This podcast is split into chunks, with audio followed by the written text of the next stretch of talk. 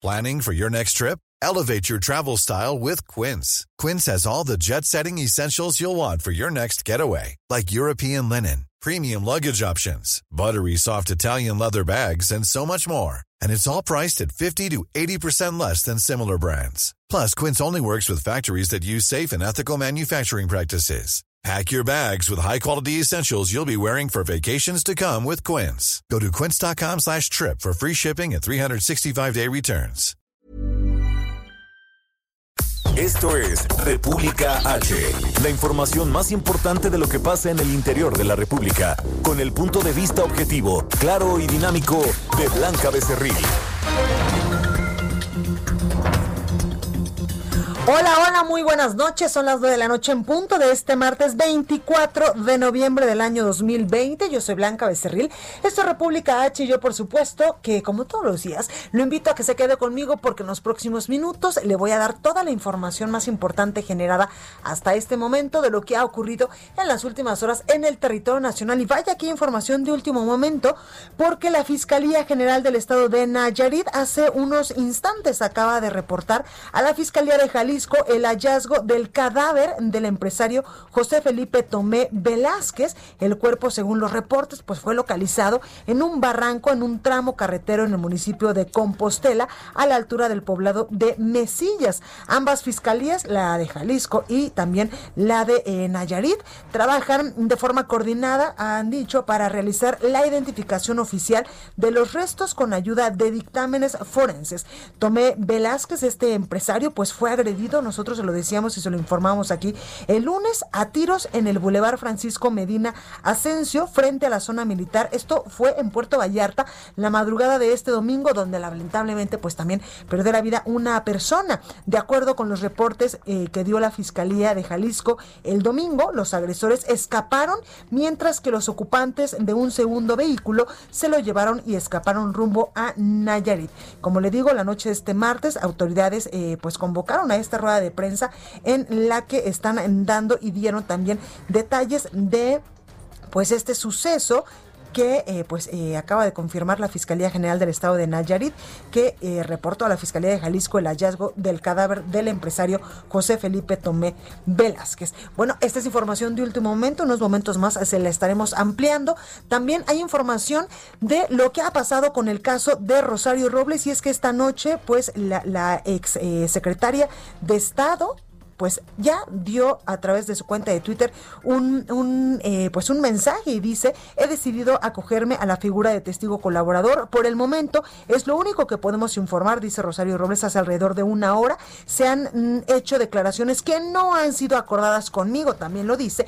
He instruido a mis abogados a tenerse al procedimiento judicial. Lo que sí debo decir, dice Rosario Robles, es que hablaré, hablaré con toda la verdad. Así que, ¿qué le parece si vamos a un resumen de noticias y comenzamos? Con toda la información. En resumen, el abogado de Rosario Robles, Sergio Arturo Ramírez, informó que la exsecretaria declarará ante la fiscalía sobre cómo el dinero de la estafa maestra fue ocupado en cuatro campañas electorales del PRI. Hace unos minutos, como ya se lo adelantaba en redes sociales, Rosario Robles escribió, he decidido acogerme a la figura de testigo colaborador. Por el momento es lo único que puedo informar. Se han hecho declaraciones que no han sido acordadas conmigo he instruido a mis abogados a tenerse al procedimiento judicial. Lo que dice Rosario Robles es que va a hablar con toda la verdad. El canciller mexicano Marcelo Ebrard dijo que es inminente que México comenzará en diciembre el proceso de vacunación si autoridades de los Estados Unidos autorizan la vacuna de Pfizer el 10 de diciembre.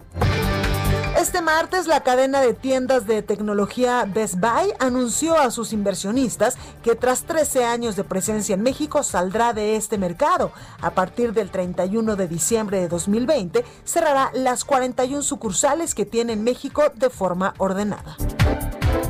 Un juez federal vinculó a proceso a Sergio Salazar y Carla Ruchín, exfuncionarios del IMSS, imputados como responsables del incendio en la guardería ABC de Hermosillo, Sonora, el 5 de junio del año 2009, que cobró la vida de 49 niños. Y murió un comerciante por abuso policíaco, esto en Celaya, Guanajuato. Tras resistirse a ser detenido, Juan Carlos Padilla, de 54 años, falleció tras ser golpeado por agentes de investigación criminal de la Fiscalía del Estado. Después dijeron que murió por un infarto al miocardio. Reporte vial. Bueno, y vamos rápidamente a las calles de la Ciudad de México con mi compañero Alan Rodríguez. Alan, buenas noches, ¿cómo estás? Hola, ¿qué tal Blanca? Muy buenas noches. Esa noche se registró movilización por parte de personal de la Secretaría de Seguridad Ciudadana para atender un bloqueo por parte de vecinos de la colonia Merced y es que al cruce con Circunvalación y República del Salvador los manifestantes exigieron seguridad en la zona ya que se han cometido bastantes delitos y también solicitaron que se coloquen nuevas luminarias para mantener seguros los caminos de regreso a casa. Es por lo pronto el reporte que tenemos, ya fueron atendidas sus denuncias por parte de personal de gobierno de la Ciudad de México y la circulación en esta vialidad con rumbo hacia Calzada de la Viga ya se encuentra completamente libre y despejada, al igual que la avenida Izazaga entre San Pablo y el eje central Lázaro Cárdenas. Es por lo pronto y esta noche el reporte. Gracias, Alan. Regresamos al ratito contigo. Estamos al pendiente, gracias. Gracias. Israel Lorenzana, buenas noches. ¿Tú en qué punto de la capital del país andas hoy? Blanca, muchísimas gracias. Un gusto saludarte esta noche. Nosotros hemos hecho ya un recorrido a través del Paseo de la Reforma, desde la zona de Peralvillo con dirección hacia la avenida Juárez. Hemos encontrado circulación aceptable, y los asentamientos en este cruce por el lento cambio de luces en los semáforos Blanca, pero nada para pensar en alternativas, ya que superando esta zona, la circulación mejora con dirección hacia la Avenida de los Insurgentes. Por otro lado, a través de Juárez Blanca, fíjate que ya los elementos de la Secretaría de Seguridad Ciudadana, personal del gobierno capitalino, pues han instalado vallas metálicas alrededor de diferentes establecimientos de hoteles sobre esta avenida. Y es que hay que recordar que el día de mañana, Día Internacional de la Eliminación de la Violencia de Género contra las Mujeres, se va a llevar a cabo una marcha que va a iniciar a las 4 de la tarde. Saldrán del monumento a la revolución con dirección hacia el Zócalo Capitalino, diferentes contingentes pues, feministas, estas mujeres encapuchadas estarán marchando con dirección hacia el Zócalo y las autoridades han tomado en cuenta esta situación y bueno, pues han instalado estas eh, vallas para evitar pues actos vandálicos y por supuesto también destrozos. En ese sentido, bueno, pues le pidieron a la jefa de gobierno que protegiera los establecimientos, así que bueno, pues esto estará listo para mañana esta marcha en el marco del Día Internacional de la Eliminación de la Violencia de Género contra las Mujeres. Así que bueno, pues Blanca, nosotros por supuesto vamos a seguir muy al pendiente. Pues ahí la información, Israel, gracias. Hasta luego. Bueno, y comenzamos con toda la información y es que yo ya le adelantaba hace unos minutitos que la Fiscalía General del Estado de Nayarit reportó a la Fiscalía de Jalisco el hallazgo del cadáver del empresario José Felipe Tomé Velázquez que fue pues secuestrado la madrugada de este domingo. Mi compañera Mayeli Mariscal, eh, reportera de El Heraldo, corresponsal del Heraldo en Jalisco, nos tiene más información. Mayeli, buenas noches, ¿cómo estás? Hola, ¿qué tal Blanca? Muy buenas noches. Buenas noches a todo el auditorio. Justo acaba de concluir la rueda de prensa de la Fiscalía de Jalisco, en donde, como bien menciona, se confirmó el cuerpo eh, que fue localizado del empresario Felipe Tomé Velázquez, esto en el kilómetro 54 en el municipio de Compostela, Nayarit. Gerardo Octavio Solís Gómez, el fiscal del Estado, eh, confirmó que fue alrededor de las seis de la tarde cuando autoridades de Nayarit encontraron el cuerpo justo a un costado de la carretera envuelto en una sábana. Eh, dice que aunque no ha sido reconocido por los familiares, las características de su fisonomía pues eh, coinciden con las del empresario y por supuesto que en estos momentos se encuentran recabando justo los indicios que pudieran llevar o derivar en la investigación que se sigue aunque no confirmó la línea de investigación en estos momentos, no se descarta que tenga que ver con su actividad empresarial, que era justo el sector inmobiliario. Comentar que, bueno, este empresario originario de Guanajuato construyó desarrollos de lujo en Nayarit, Querétaro, Guerrero y Quintana Roo, por supuesto también aquí en Guadalajara, a través de su empresa City Capital eh, varios desarrollos y torres justamente de departamentos de lujo, Blanca. Pues ahí la información, gracias Mayeli, eh, pues evidentemente vamos a esperar a ver qué otro tipo de, información, qué más detalles pues arrojan estas indagatorias de la Fiscalía tanto de Nayarit como del Estado de Jalisco sobre pues este hecho que ya lo veníamos nosotros comentando desde el lunes.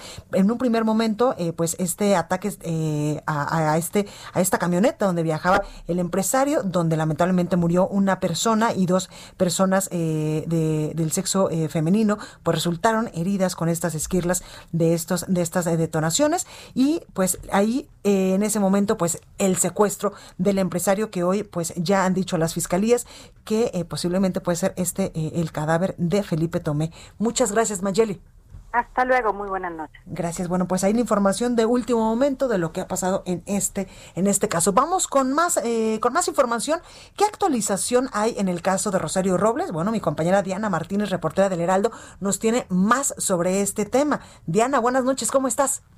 Blanca, buenas noches. Pues sí, la exsecretaria de Desarrollo Social, Rosario Robles, prevé declarar ante la Fiscalía General de la República que los recursos que se desviaron como parte de la estafa maestra fueron utilizados también para la campaña de José Antonio Mit en 2018. Así lo señaló su, su abogado afuera de la cárcel femenil de Santa Marta, Catitla, Sergio Arturo Ramírez. Él dijo que para obtener el criterio de oportunidad, la exfuncionaria dará información del dinero destinado a las campañas del PRI en 2012, en 2015, 2017 y esta de, de MIT de 2018. Aseguró que el exsecretario de Hacienda y Crédito Público, Luis Videgaray, fue el responsable de instruir el uso ilícito de recursos para esos fines electorales.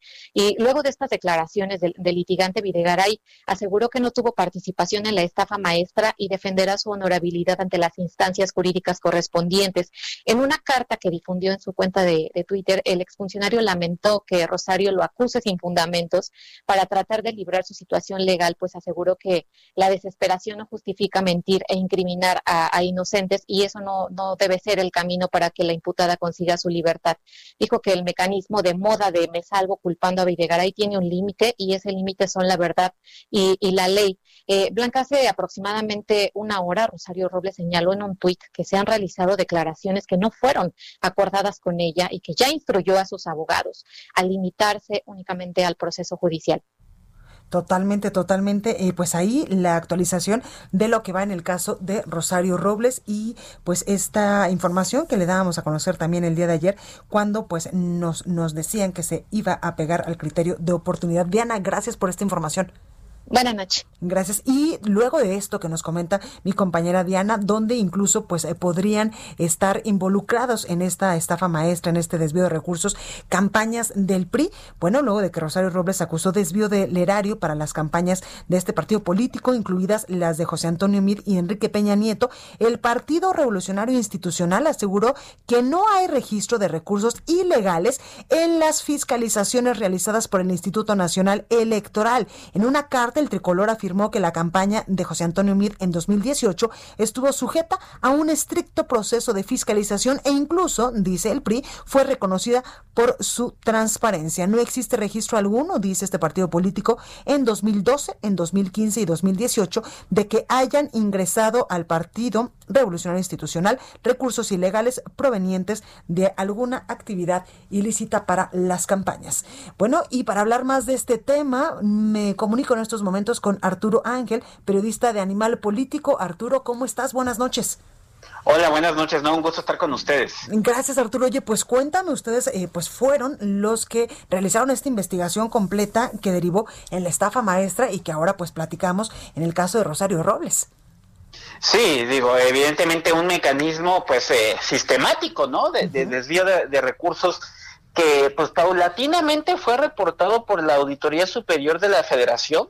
Yo te diría que desde 2013, ¿no? Cuando año con año sacaban estos estos resultados de estas auditorías donde detectaban, oigan, eh, están haciendo aquí algo raro porque si bien se vale darle convenios a universidades sin licitación, pues luego estas no hacen la chamba y le mandan el dinero a otras empresas pues fantasma o irregulares y entonces la auditoría decía aquí algo está sucediendo un posible desvío de recursos y muy importante la auditoría siempre fue detectando esto eh, pues en varias dependencias, no no no era digamos la estafa de Rosario, ¿verdad? Era la esta eh, nosotros justamente en el reportaje de Animal Político eh, realizado en conjunto con Mexicanos contra la corrupción, pues se le denominó estafa maestra porque en realidad eran más de 10 dependencias del gobierno de Peña Nieto donde pasaba lo mismo. ¿Qué esta, esta, esta, idea de darle contra convenios con universidades, hablamos de Pemex, ¿no? Pemex con un ya es más Pemex es la, dependencia que más, bueno, la empresa del Estado que más convenios firmaba con este mecanismo, ¿no? De, de, aprovechar algo que sí contempla la ley, que es una excepción de licitación para cuando tú le das la lana a un ente público, pero que a partir de eso se usaba para desviar los recursos, pero también hablamos del ISTE, hablamos de, de por cierto, encabezada en su momento por Alfredo del Mazo, hablamos de la, de la, del entonces Agarpa, en fin, de, de, más de una decena de dependencias federales, por supuesto la Sol, y en años posteriores la SEDATU, ¿no? Entonces, eh, eh, eh, se fue documentando este mecanismo de desvíos y lo que hicimos desde el punto de vista periodístico y lo que llevan a cabo el trabajo de mis compañeros, pues fue agarrar las denuncias de la auditoría, ir a buscar a las empresas, teníamos más o menos ya la experiencia de casos como el de Veracruz, ¿no? Con, donde el gobierno de Javier Duarte dio múltiples pagos a empresas fantasma, verificamos y ocurría lo mismo aquí, pero el inicio de, de, la trampa era distinto, era con estos convenios. Oye Ángel, también eh, pues eh, se decía que estos recursos iban a dar a varias campañas del PRI, entre ellas la más reciente, la de José Antonio Mid eh, Curibreña, en la campaña presidencial del 2018. Eh, habrá que ver eh, eh, qué pasa con eso, ¿no? Digo, aquí justo se vuelven interesantes, aunque riesgosas, yo diría, ¿no? Estas confesiones de estos personajes, si bien periodísticamente, pues nosotros podemos documentar cómo es que se sale el dinero, ya el seguimiento de dónde termina ya implica otro tipo de entramados, incluso de lavado de dinero, como al parecer es el caso en la estafa maestra, donde sí se requieren que las autoridades intervengan y muchas veces sí se requieren que personajes que estuvieron en el entramado delictivo puedan aportar información, ¿no? De, de, porque ellos son los que saben el teje maneje y le pueden ayudar a la autoridad, pues a, esclarecer, eh, insisto, no, eso no exime la fiscalía de investigar, ¿no? Y en efecto, lo que, de hecho, quien lo señala primero es Emilio Cebadúa en una declaración en Animal Político la semana pasada, adelantábamos el contenido de esta declaración, que esa sí ya está en el papel, ya la revisamos, y él dice, fue desde la Secretaría de Hacienda con Luis Videgaray cómo se operó este mecanismo de, de, mover recursos por, pues, por abajo de la mesa para, para financiar que, deudas de campaña, de la campaña del presidente Peña Nieto en 2012 y otras elecciones como la del Estado de México. Eso lo declara eh, Emilio Cebadúa, quien fuera el, el oficial mayor de la CESOL y de Cedato, el brazo derecho de Rosario Robles, y ahora tenemos la noticia, insisto, en un sorprendente, por cierto, ¿no? Este cambio de, de postura de Rosario Robles, aunque eh, de alguna forma entendible, dado que pues le, acusaron ahora de delitos gravísimos, ¿no? De que la pueden dejar de por vida en la cárcel y ella toma este cambio de, de, estrategia. Y habrá que ver qué dice Rosario Robles. Hoy se estuvieron difundiendo varias declaraciones de, abogados suyos, pero hace rato Rosario Robles sacó un tuit donde ella dice que que, que, hay que, que mejor, que sí se va a, acoger el criterio de oportunidad, pero que no estaba del todo eh, autorizado lo que se dijo y yo creo que habrá que esperar muy más bien ya que esté la declaración, ya que esté en el papel, entonces a quién señala y a quién no, pero sin duda digo, va, a ser importante eh, lo que refiera y entonces sí, pues tendrá que la Fiscalía investigar. Totalmente, porque ahí, eh, por ejemplo, al exsecretario de Hacienda, Luis Videgaray, pues ya lo involucró en cierto, eh, de cierto forma, pues estos, estos dichos del abogado y también en su caso los oye también. Pero bueno, Ángel, muchísimas, muchísimas gracias a Arturo Ángel, periodista de Animal Político. No, a ustedes, un gusto estar con ustedes. Buenas noches. Gracias. Bueno, y ahora vamos con mi compañero Carlos Navarro, reportero del Heraldo, porque piden conmemorar de manera virtual a la Virgen de Guadalupe este 12 de diciembre. Carlos, adelante. Buenas noches, Blanca. Te saludo con gusto a ti al auditorio. Bien, para evitar mayores contagios del virus SARS-CoV-2, el gobierno de la Ciudad de México y la Iglesia Católica hicieron un llamado a que los feligreses de la Virgen conmemoren de manera virtual en su casa y no acudan a la Basílica de Guadalupe. Ayer, recordemos, de manera conjunta ambas instancias dieran a conocer que el Templo Mariano iba a mantenerse cerrado entre el 10 y 13 de diciembre para evitar mayores aglomeraciones. Hoy, en videoconferencia de prensa, la jefa de gobierno Claudia Sheinbaum y el cardenal Carlos Aguiar reiteraron el llamado a la población. Escuchemos. Y sobre todo contamos, como siempre, como siempre, con la información, la educación y la participación de la ciudadanía. Eh, siempre apelamos a ello, a que la gente se cuide, conozca qué es lo que va a ocurrir el 11 y 12 de diciembre, que sigan de manera virtual estas conmemoraciones, estas celebraciones y sobre todo pues son eh, disuasivos para dar información a la población de que en este caso, en este año, por razones de salud, durante estos días va a estar cerrada la basílica. La mandataria capitalina agregó que los próximos días las autoridades locales van a detallar el operativo que se va a implementar en las inmediaciones del templo. Por su parte, el cardenal Carlos Aguiar Retes reiteró que las condiciones sanitarias que vive el país a causa del COVID-19 no permiten en esta ocasión celebrar a la Virgen de Guadalupe. Escuchemos. Imaginen ustedes, ¿qué diría la Virgen si nosotros que la custodiamos, un responsable sucesor de Fray Juan de Zumárraga, que tiene esta responsabilidad. ¿Qué me diría a mí la Virgen de Guadalupe si no tengo en cuenta la vida y la salud de los feligreses? Reprobado. Yo quiero estar aprobado y quiero que todos ustedes también estén aprobados, que salgan adelante. La Virgen irá ahora a nuestras casas. En lugar de esperarnos en su casa, ella irá a través de los medios que gracias a Dios contamos con las tecnologías de comunicación. Para ello se ha preparado un programa de actividades que se podrá seguir a través de televisión abierta, internet, en redes sociales. Incluso aquellos interesados podrán ingresar al sitio www.virgendeguadalupe.org.mx y revisar todo el programa disponible para que puedan seguir la conmemoración de la Virgen de Guadalupe a través de las redes sociales, a través de la televisión abierta. Incluso eh, las autoridades federales han puesto a disposición de la Iglesia Católica el canal 22 y el canal 11 para que puedan seguir los festejos a la Virgen de Guadalupe. Así es que el llamado es no acudan a la Basílica de Guadalupe. Esto se hace para mantener la salud y evitar mayores contagios que ya tiene suficiente la ciudad con este ascenso en las hospitalizaciones, Blanca. Pues ahí tenemos la información. Muchas gracias. Hasta luego, buenas noches. Entrevista. Pues ahí tenemos, oiga, y para hablar más al respecto, tengo en la línea telefónica al sacerdote Hugo Valdemar. Él es eh, ex vocero de la Arquidiócesis de México. Muy buenas noches, ¿cómo está? Blanca, muy buenas noches, aquí con el gusto de acompañarlos a sus órdenes. Gracias, me da mucho gusto nuevamente saludarlo. Oiga, pues cuénteme sobre eh, pues estas nuevas disposiciones allá en la Basílica de Guadalupe para evitar, por supuesto, que eh, se siga propagando el coronavirus, sobre todo entre las personas que estamos muy acostumbrados a ir cada año a celebrar a la Virgen de Guadalupe. Bueno, lo primero que cabe decir es que es un hecho insólito, ¿no? En toda la historia de la Virgen de Guadalupe, de su presencia en México, pues nunca se había cancelado el culto eh, a ella, sobre todo en su fiesta el 12 de diciembre. Pero pues estamos viviendo una situación tan difícil, tan compleja, que en México, por desgracia, no ha cedido, sino que se sigue incrementando, que entonces, pues bueno, tanto la autoridad eclesiástica como la civil han tenido que ponerse de acuerdo para tomar esta medida, pues muy amarga, sobre todo para los fieles católicos, que con tanto cariño, tanto amor van a ver a la Virgen, van a agradecer, van a pedir, eh, pues esto ahora se verá truncado por estas medidas que sin embargo se han visto necesarias debido a la situación que se vive, que otra vez estamos en semáforo naranja, a punto de volverse rojo, y por sobre todo por la, la gran cantidad de personas que llegan, que se vuelve muy difícil difícil para poder controlar. Bueno, pues ahí, ahí la información. Oiga, también eh, quiero preguntarle, pues mucho han, eh, pues se ha dicho que estos eh, feligreses, pues que conmemoremos, sí, a la Virgen de Guadalupe desde nuestras casas, desde nuestras parroquias. Ahí el llamado, ¿cuál sería?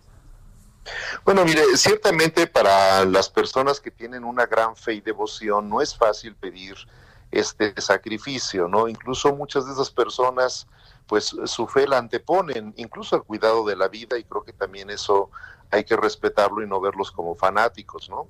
Desde la fe católica, de hecho, claro que es más importante la, la vivencia de la fe que la vida misma, porque la fe le da sentido a la vida.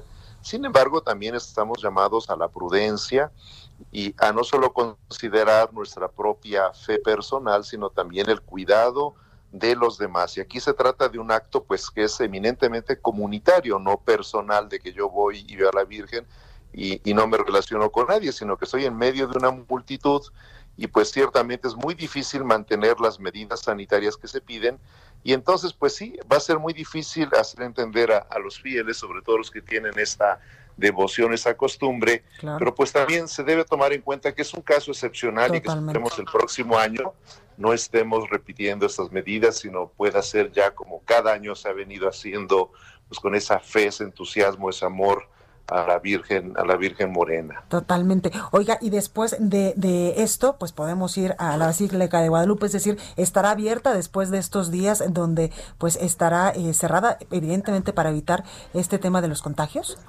Sí, efectivamente son tres días que se cerrará, después otra vez permanecerá abierta con las medidas sanitarias que cabe decir que han sido eh, muy muy responsables eh, los los encargados de la basílica.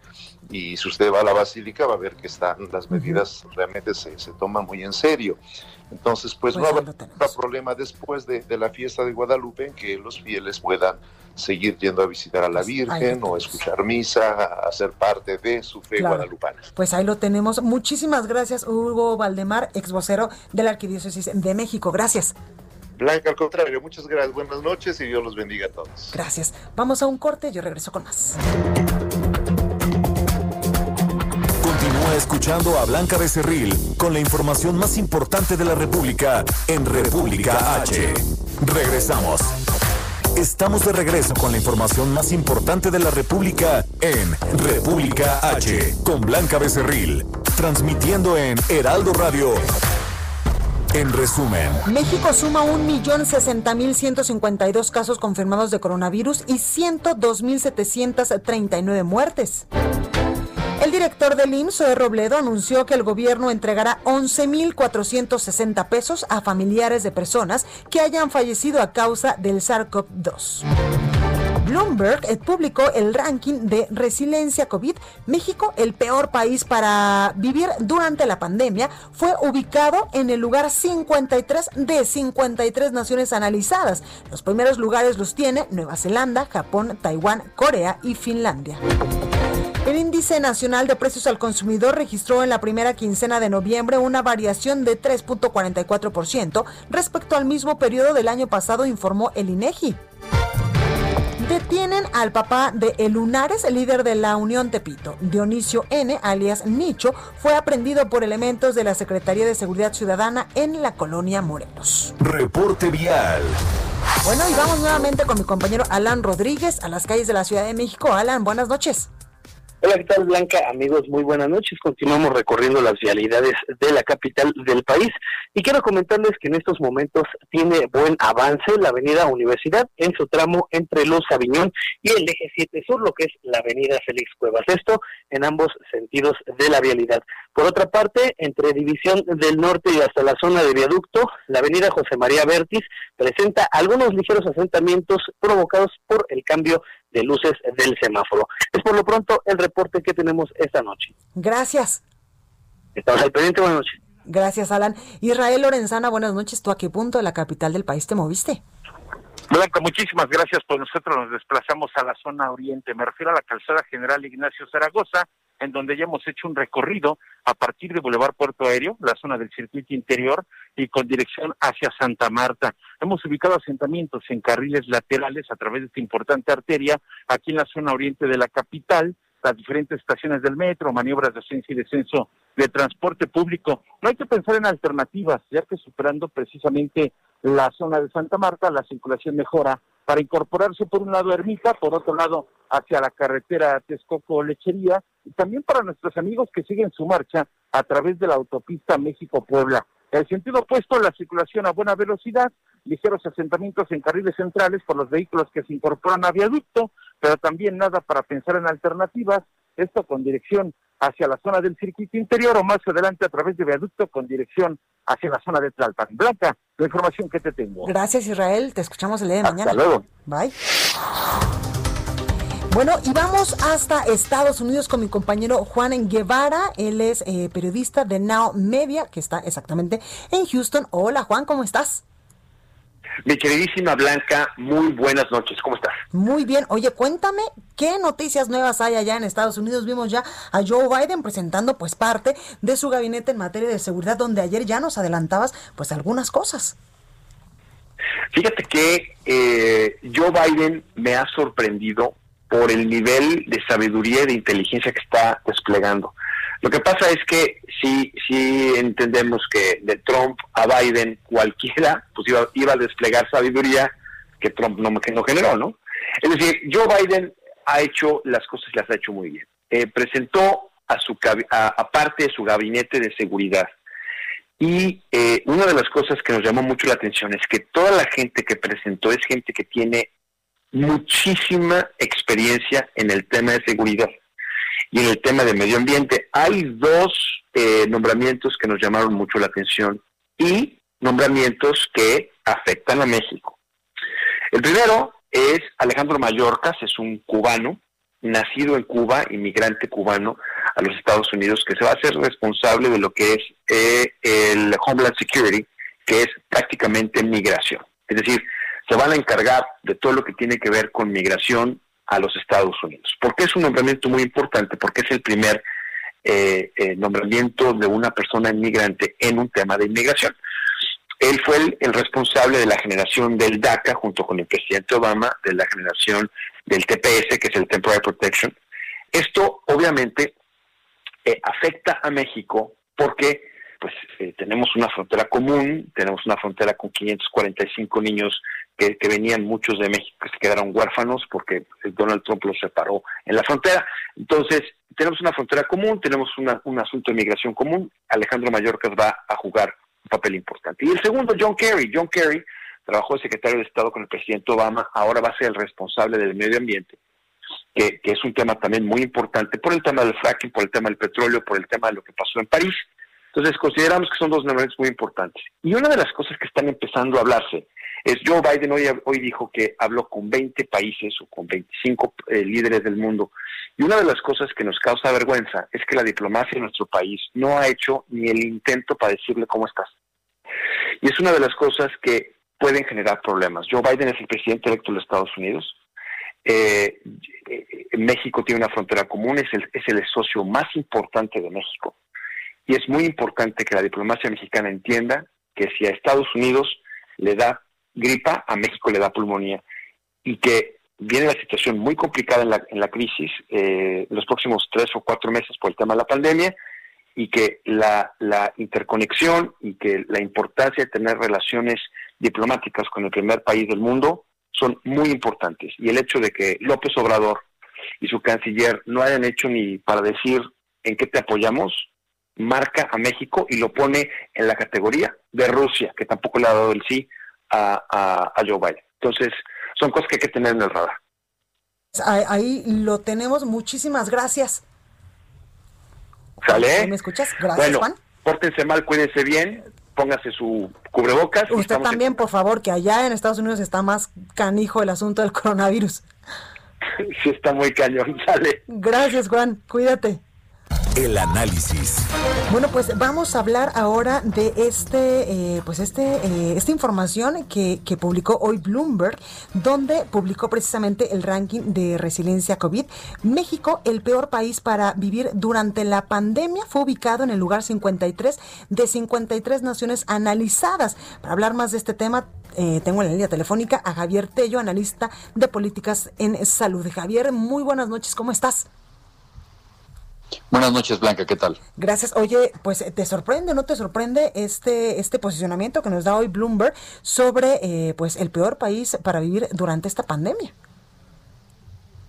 No, no me sorprende para nada y te voy a decir por qué. Bloomberg es uno de estos eh, organismos, es una de estas empresas que se dedica a analizar información, datos. Y precisamente lo que no tenemos en esta administración es la cultura de los datos, de ir siguiendo lo que son los indicadores de desempeño. Eso no se les ha dado. Y aquí lo están viendo, están poniendo datos duros y contra datos duros se ponen ahí. Y curiosamente, eh, Blanca, lo que está comparando Bloomberg son los reportes mismos que hacen los países. Y te encuentras tú que Nueva Zelanda es el que pone más arriba, pero ¿qué crees? Que Nueva Zelanda prácticamente tiene dos casos por 100 mil habitantes mensuales, ¿sí? tiene en este momento un rango de positividad de sus pruebas de cero. Prácticamente Nueva Zelanda no tiene casos de COVID eh, eh, en, ningún, en, ningún momento y está en el lugar número uno.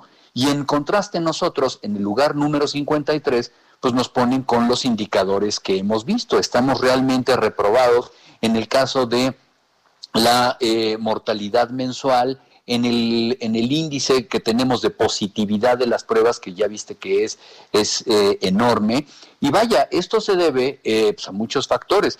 Pero lo que estamos nosotros viendo es que cuando nos comparan en datos duros vis a vis, no, no quedamos bien para nada. Entonces, realmente ya son, Bloomberg no viene más que afianzar en una eh, escala fría en donde está comparando los números, no, no, no está más que eh, confirmando lo que ya sabíamos. México está realizando un mal trabajo en el control de la pandemia.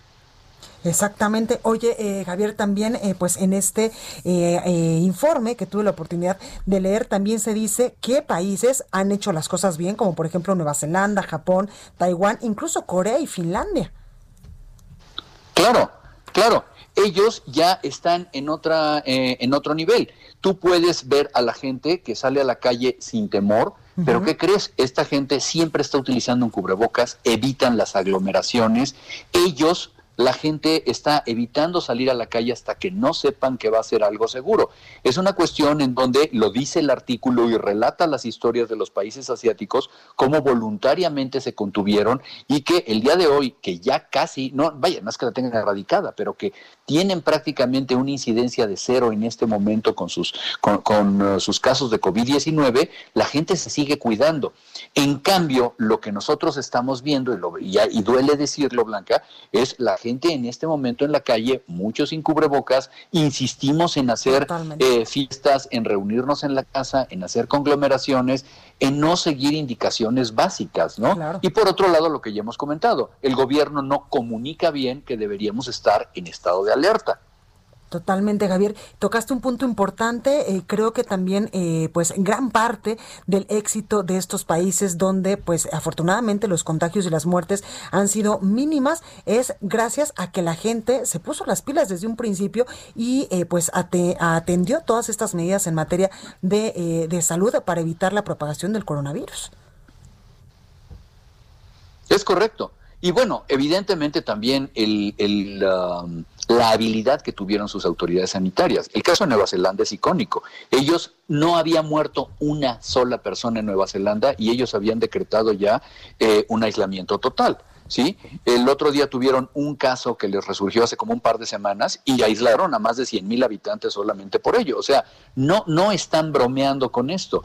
Eh, ¿Cuál es el resultado? Que cuando tú ves la última columna de estas que ponen aquí en acceso a, a las vacunas, tú ves que Nueva Zelanda no tiene prisa por adquirir vacunas. O sea, no tiene que hacer un gasto, no tiene que tener esa preocupación eh, que en este momento tiene Estados Unidos, que, que, están desesperados por tener vacunas, o que tenemos en México por ya que vengan las que sean, porque si no, vamos a tener un problema que hoy le estamos viendo en las cifras que dieron a conocer hace rato, cómo estamos creciendo y estamos acelerando nuestras infecciones. Totalmente, pues ahí, ahí la, la, el análisis, Javier Tello, analista en políticas de salud. Muchas gracias, como siempre, por esta comunicación. Vean que estoy a tus órdenes, qué gusto. Gracias igualmente. Entrevista. Bueno, para hablar un poco más de este tema, tengo en la línea telefónica y me da mucho gusto saludar a Adela Román Ocampo, y es presidenta municipal de Acapulco, esto en Guerrero. Alcaldesa, muy buenas noches, ¿cómo está? Muy bien, Blanca, qué gusto saludarte. Gracias. Estamos aquí en, en la Perla del Pacífico en el bello Acapulco. hermoso, claro. Oiga, eh, alcaldesa, cuénteme un poco, pues, ¿cómo vamos en el asunto del coronavirus? Leía que usted, pues, hacía un llamado, pues, a todas, a todas las personas que viven en Acapulco, en Guerrero, y a las personas que vamos a ir, pues, eh, eh, a, pues, a celebrar, si de alguna forma se puede llamar este año las fiestas de fin de año a, este bello puerto, para que lo hagamos con conciencia y también cuidando, pues, todas estas medidas en materia de salud para evitar la propagación del coronavirus. Claro que sí, mira, estamos actuando con mucha responsabilidad y firmeza. Acapulco es uno de los destinos turísticos más hermosos de México. Yo estoy enamoradísima de Acapulco, de esta tierra que me dio nacer. Por eso, frente a la actual pandemia que afecta al mundo, hemos tomado estas decisiones con la finalidad de hacer que el municipio más importante de Guerrero siga siendo un paraíso seguro. Así le llamamos a un programa, Paraíso Seguro que la gente venga feliz y se regrese feliz. Estamos cuidando de su salud, pero también queremos que quienes nos visiten lo hagan con mucha responsabilidad, que sepan que en Acapulco no pueden hacer todo lo que quieran, que esta pandemia nos obliga a ser extremadamente cuidadosos. Yo le he llamado eh, el cuidar tu salud frente a la pandemia es un acto de amor, de amor a la vida, de amor a tus seres queridos, de amor a quienes te rodean. Y que no habrá ningún gobierno que sea capaz de contener a miles o cientos de miles de habitantes si no hay la conciencia de la colectividad de que estamos frente a una enfermedad, pues hasta ahorita que no podemos combatirla con ninguna vacuna, porque todavía no la tenemos en México en las dosis que se requieren. Claro. Por ello es, es, muy importante que la gente tome conciencia de, esta situación tan grave. Claro. Alcaldesa, también quiero preguntarle, ¿cómo vamos en cifras allá en, Acapulco? Bueno, eh, disminuyó el número de decesos. Disminuyó el número de decesos. Eh, tenemos un aproximado de 60 muertes al mes por COVID. Cuando estuvimos en la parte más alta de la pandemia, eran 40, 40 y tantas personas diarias. Por eso mi llamado desesperado a, mi gente eh, de que fueran muy precavidos. Estamos en coordinación los tres órdenes de gobierno en Acapulco y eh, con la con la Guardia Nacional estamos en los accesos a las playas. Nada más este fin de semana clausuramos ¿Cuántos bares fueron este fin de semana? 12 bares, porque pueden eh, trabajar en lugares abiertos. En lugares cerrados encontramos algunos bares que ponían candados por fuera y que por dentro estaban funcionando y, eso pues era indebido. Totalmente. Entonces, estamos estamos clausurando y algunas clausuras van a ser permanentes ante la falta de responsabilidad y poner en riesgo la vida de los clientes. Imagínate un incendio o un sismo, porque Acapulco es sísmico. Sí, claro. Estamos en la falla de San Andrés y, y además el tiempo de, de lluvias es huracánico.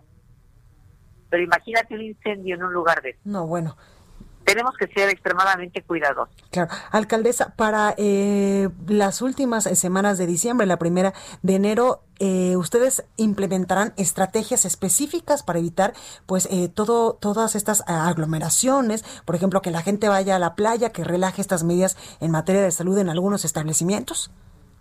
Sí, claro. Mira, estamos de manera permanente cumpliendo con con unas medidas que hemos tomado en coordinación los presidentes municipales y el gobernador del estado, Héctor Astudillo. Se publican esas medidas en el periódico oficial del estado, se dan a conocer a la comunidad eh, a través de la Secretaría de Turismo, se visitan a todos los prestadores de servicios turísticos, a través de CAPTA, que es el Centro de Atención y Protección al Turista, a través de la Policía Turística, y es una coordinación muy buena en donde vamos, platicamos con la gente, les explicamos, este es el periódico oficial, aquí está el aforo que debe tener eh, cada establecimiento de acuerdo al giro. ¿Se cerrarán playas, alcaldesa? Eh, bueno, en diciembre estamos esperando que las playas estén al 100% abiertas para que la gente llegue. Pero tú sabes que puede cambiar de un, momento a otro el semáforo. Totalmente. Las medidas estrictas están. Estamos actuando con firmeza, con responsabilidad. Oiga, alcaldesa, y también quiero preguntarle, ya que la tengo en la línea, ¿cómo vamos con el asunto de pues las aspiraciones políticas a la gubernatura de Guerrero? Bueno, pues estamos luchando en ello. Mira, yo me apersoné en el Tribunal Federal Electoral como tercera interesada y un grupo de mujeres de Guerrero, de algunas asociaciones feministas, en donde estamos exigiendo que se respete la paridad de género. Yo aspiro a gobernar mi estado, me siento con la capacidad, con la fortaleza, eh, con la fuerza espiritual y moral que te da eh, el amor a tu a tu tierra, el amor a tu gente. Y pues ya empezó esta carrera eh, de precampañas en el Estado. En Morena no hay precampañas.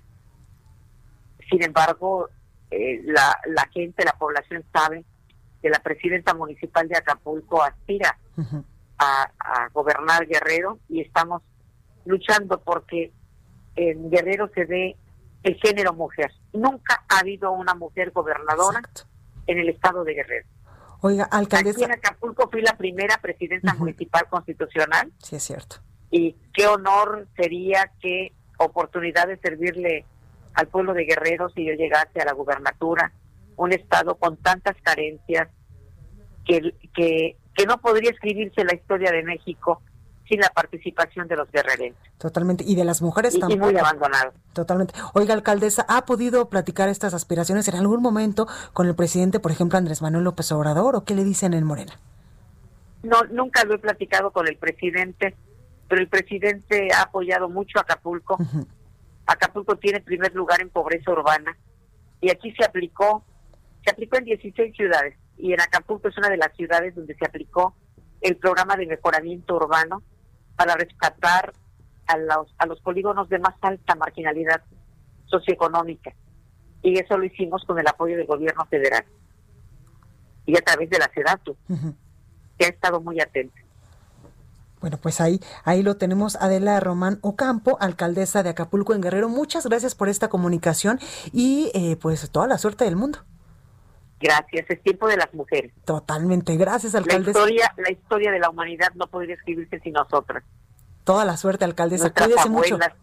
Las madres de la política le aportaron mucho y vamos a seguir ese camino. Totalmente. Gracias. Cuídese mucho, gracias. Bueno, vamos con más información con mi compañero Jorge Almaquio, porque fue detenido el papá de El Lunares. Jorge, buenas noches, ¿cómo estás? Hola, ¿qué tal Blanca? ¿Cómo te va? Buenas noches a los amigos del auditorio. Efectivamente fue detenido en la colonia Morelos Dionisio Flores Valle, alias Nicho, padre de Óscar Andrés Flores Ramírez, alias El Lunares, líder de la Unión Tepito. Trabajos de investigación de elementos de la Fiscalía General de Justicia permitieron ubicar el predio donde se encontraba Nicho, por lo que se realizó un despliegue operativo estratégico en coordinación con la Secretaría de Seguridad Ciudadana para detener a quien es considerado como eh, actualmente operador logístico y financiero para este grupo delictivo. El papá de Lunares, pues era el presunto responsable de coordinar y organizar la venta y distribución de droga, principalmente en la zona centro de la Ciudad de México, así como de reunir el dinero y pagar a los distribuidores y narcomenudistas de esa área. Dionisio Flores también ubicaba eh, los domicilios que, se, le podrían servir como bodegas en calles de la colonia Centro y la colonia Morelos para rentarlos y transformarlos en posibles laboratorios para almacenar y embalar drogas. Luego de la detención de su hijo, Dionisio Flores Valle quedó al frente de, los, de las operaciones del grupo delictivo, principalmente de la venta de dosis de cocaína y marihuana, además del cobro de las extorsiones a locatarios y comerciantes de plazas y tianguis del centro histórico.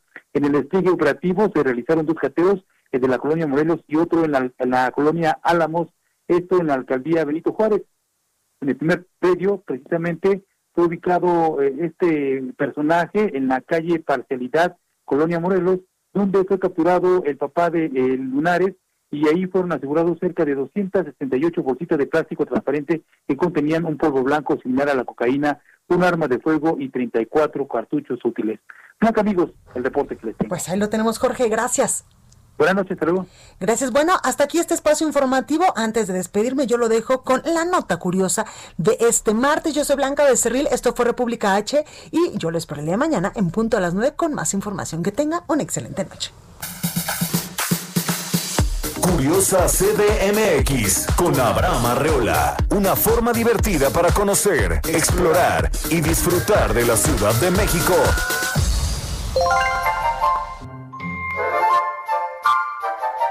La Catrina, un elemento bien mexicanote. Uy, y que literal nos da gusto que hasta las películas y cortometrajes les hacen a las calacas. Uy, con sombreros bien emplumados. Pero no siempre fue así. Para comenzar, ni se llamaba Catrina, se llamaba Calavera Garbancera, porque hacía burla a las personas que, pese a sus raíces indígenas, eran racistas con sus coterráneos y mentían diciendo que eran españoles. Como ya notaste, las calaveras eran una crítica y nacieron desde la época de Benito Juárez, quien era todo menos un buen presidente. ¿eh? Y aunque todos conocemos la obra de Guadalupe Posada, no fue el creador.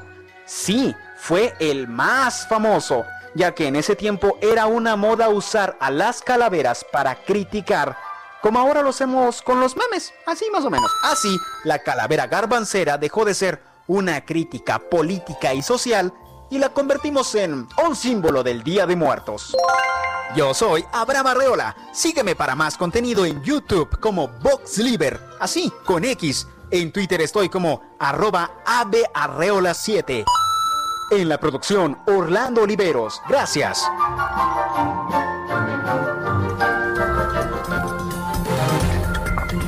Bueno, pues, ¿qué le parece la historia de la Catrina antes de terminar el mes de noviembre con mi compañero Abraham Arreola? Oiga, como le decía, yo lo espero el día de mañana en punto a las nueve con más información. En verdad, de corazón le pido que se cuide muchísimo. No hay que bajar la guardia con este asunto del coronavirus. Lávese, como diría Pimpón, eh, las manitas con agua y con jabón de manera obsesiva para evitar la propagación de este virus. Cuídese mucho, por favor.